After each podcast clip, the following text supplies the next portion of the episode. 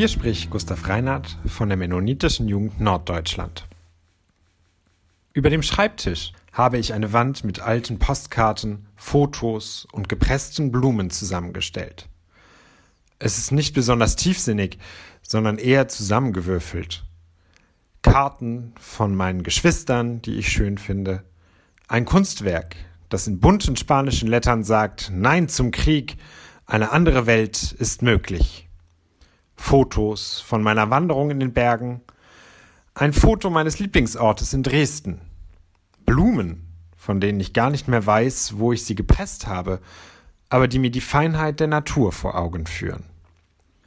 Ein Polaroid, das ich irgendwann mal auf einer Clubtoilette gefunden und eingesammelt habe. Ja, das hat man vor Corona noch gemacht. Aber auf dem handschriftlich steht: Es gibt immer jemanden, der dem du wichtig bist. Keine besonders großen Momente des Lebens, aber jedes Mal, wenn ich vom Schreibtisch aufschaue, muss ich lächeln oder an einen bestimmten Moment, eine Lieblingsperson zurückdenken oder erinnere mich daran, was mich antreibt. Oft sind es nicht die großen Abschlüsse und Erfolge, die uns durch das Leben begleiten, sondern die Dinge des Alltags.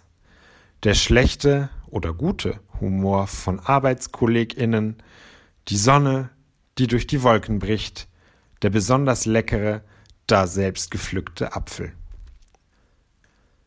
Was gibt dir das Leben? Was bereitet dir Freude oder spendet dir Trost? Wo spürst du die segnende Hand Gottes? Was treibt dich an? Oft merken wir, was wir brauchen, erst wenn es fehlt. Das, was uns nicht fehlt, vergessen wir darüber. Diese Woche soll dem Thema Umkehr zum Leben gewidmet sein.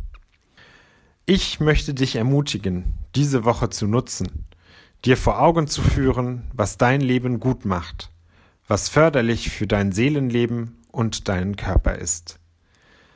Wenn wir zum Leben umkehren möchten, welches Leben meinen wir?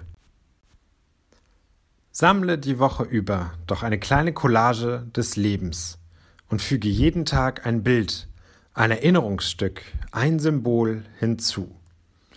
Pin es dir gerne auch an die Wand über deinem Schreibtisch.